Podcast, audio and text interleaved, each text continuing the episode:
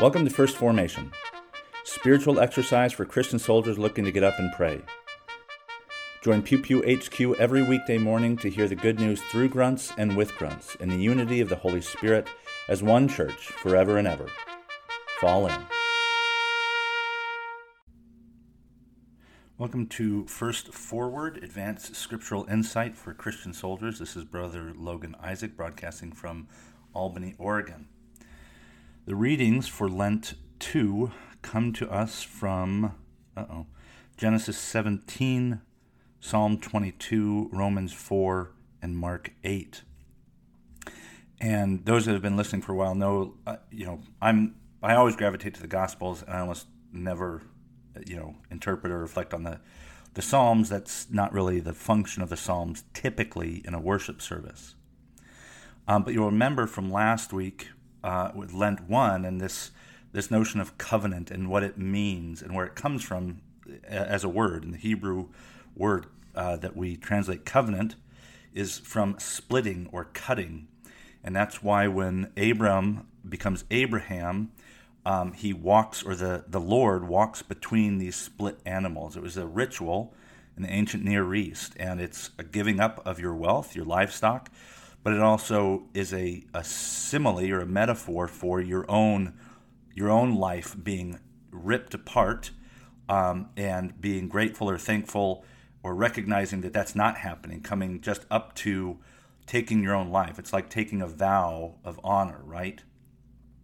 Um, I really think we need to get back to this idea that you know all you really have is your word, and P- trust was tantamount to uh, nomadic people like Abraham has been called to be. He's called out of Ur to wander in the desert as uh, as a Bedouin, and as a Bedouin, as as a pastoral people, uh, a tribe or clan. Like what you have is what you have, right? You survive off the meat of your animals, uh, the the kindness of strangers, and so your word is really supposed to be all important.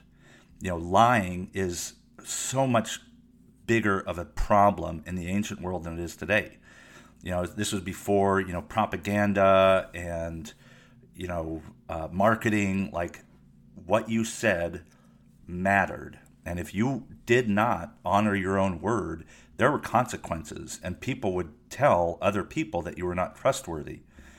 And so, making a covenant is supposed to be this sacred vow, the sacred honor that is signified in killing another animal um, and recognizing that I will kill it in my stead, and that's how much you know this is supposed to mean.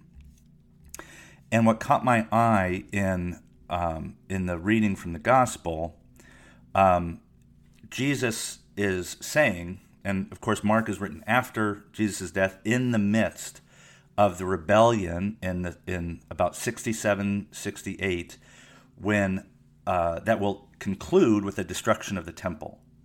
Saul goes around writing all these letters in the 50s and into the 60s, dies in 64, and then the nationalistic element in Judaism in Jerusalem begins to take power, the Zealot party, as Josephus calls it, and they want Rome out. And the Sadducees and the, the people who have power in Jerusalem through Jewish means through the temple economy, they're like, oh shit, man, you know, we're not going to hold this back. We need to throw in our lot with the zealot party. Um, and so Mark, as he's writing this, knows that trouble is brewing. And this is the farthest that a uh, the, Jewish nationalism has gone. Um, there were, you know, kind of hotbeds of activity Josephus and other and, and even contemporary writers have recognized there's there's messianic pretenders, there's rebellious actors, you know, even before the Maccabeans, right? This is a, a recurring theme. And almost always they get knocked down and destroyed.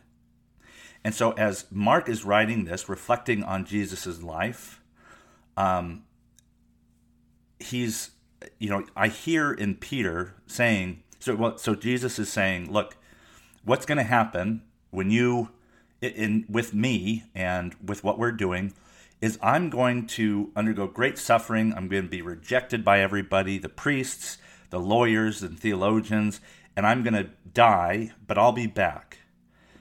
And Mark knows he'll be resurrected. That's not news to the community. He's just recording it.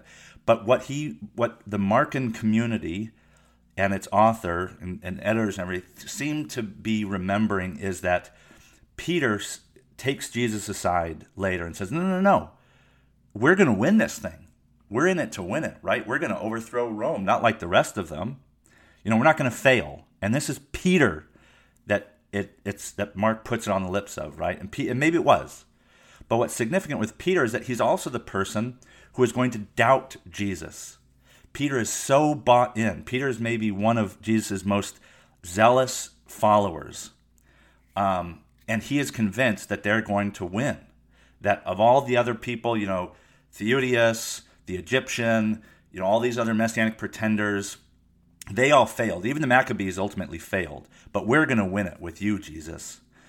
And Peter, and what upsets Peter is that it says he's Jesus is saying this quite openly, and the the word is reo, which is like speaking and then all or open, right? Everybody hears it. He's not hiding the fact that he's going to be killed. And remember what I said last week in Lent 1. If you are if you're a human being and you think that you're going to get away from death, I'm very sorry you're living in an illusion. That's a fantasy world. We're all going to die. Jesus knows it, I know it, God knows it, Peter knew it. But you want to get as much out of this life as you can, maybe. You want to get as much money, as much freedom, as much success, as much power. I don't know, whatever the fuck it is.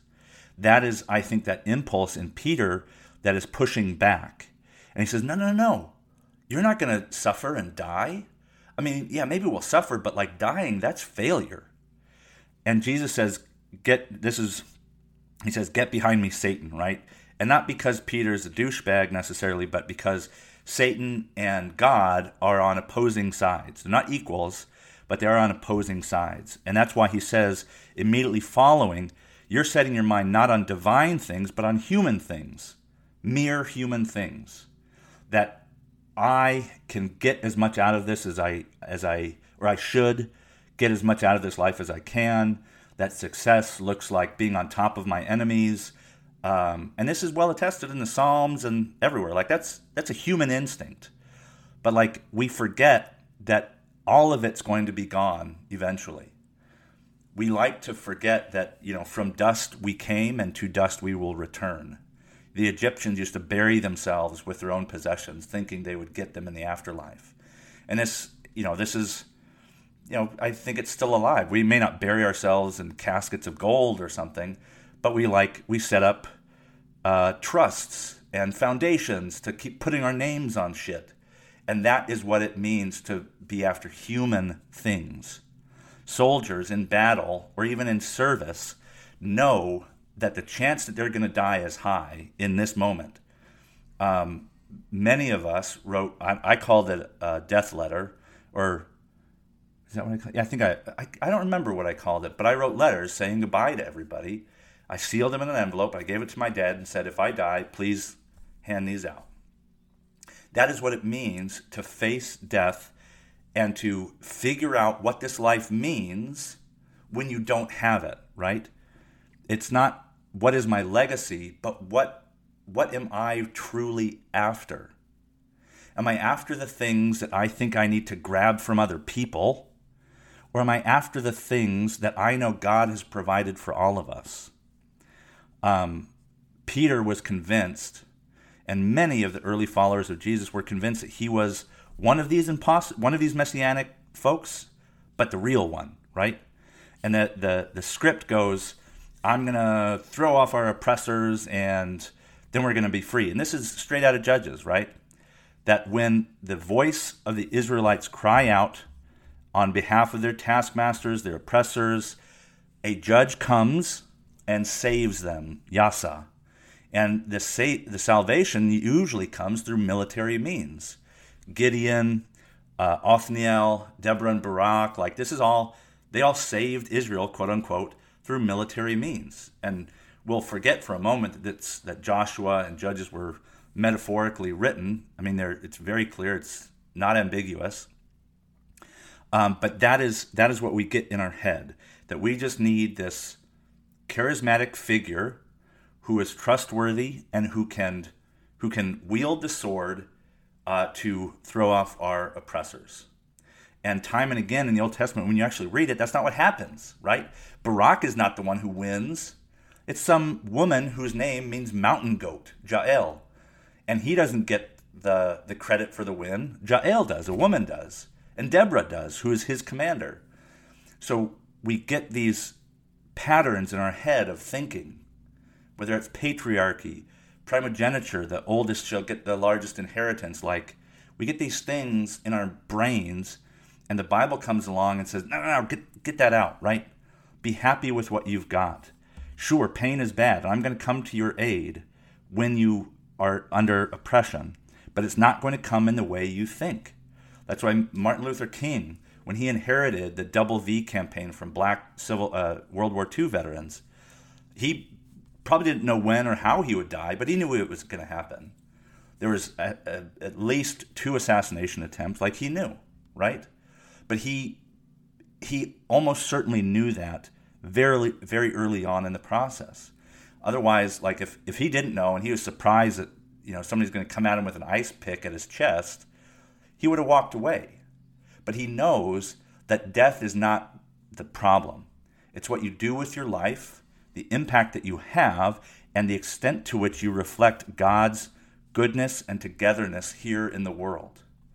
That the light can shine in the midst of darkness. That victory does not look like what you think it will look like. It will not be without compromise. It will not be without a little blood, sweat, and tears. And it, it will always be partial until that moment that Christians and Jews had believed that God really would come back, right? And, and write all these things. We have in Revelation, and the, the same idea was alive, and Jesus was here, and that's why they thought that this was God coming right now in all the glory that we anticipate, right? And what we learn in the Gospels is that God does come, but not in the form that we expect.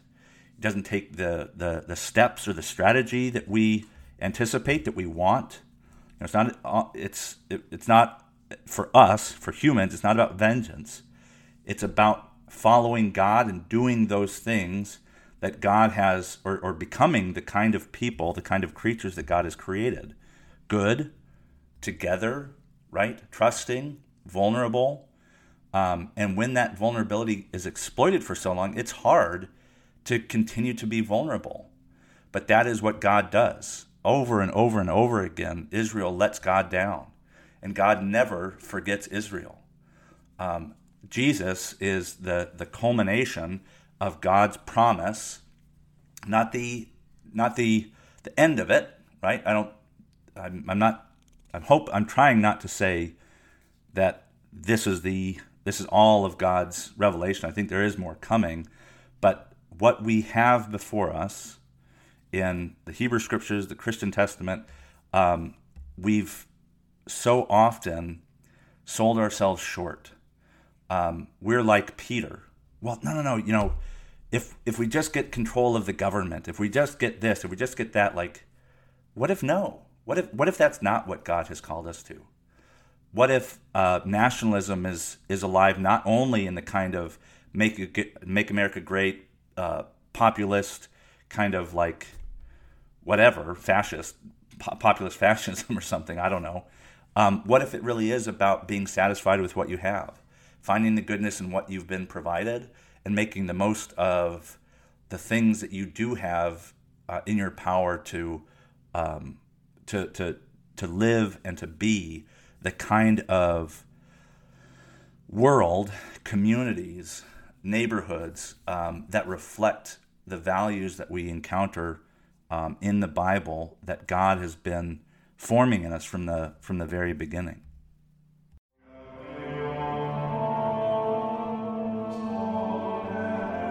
Thank you for falling in to First Formation, where Pew Pew HQ shares morning prayers for the humble, hardy folk caught in the crosshairs of God and country. If you like what you've heard, you can participate in one of the three following ways. First, you can support the podcast by clicking the link in the show notes. Or, if you serve military families, subscribe to First Forward. a paid subscription feed providing commentary on Sunday lectionary texts a week in advance. Use it for sermon prep or just because you support the troops. Second, you can become a co host by recording a lectionary reading for a future episode. Instruction will be provided, and you don't have to be a grunt to collaborate with Pew Pew HQ in this or any way. Finally, you can also record and send prayer requests of a minute or less. Prayers can be included in an episode, read anonymously if you wish, or kept private for me to pray for off of air. So there you have it three ways to participate in First Formation. I hope you'll continue to listen, even if I haven't convinced you to fall in. This has been Brother Logan Isaac, always faithful, always family. Semper Familia.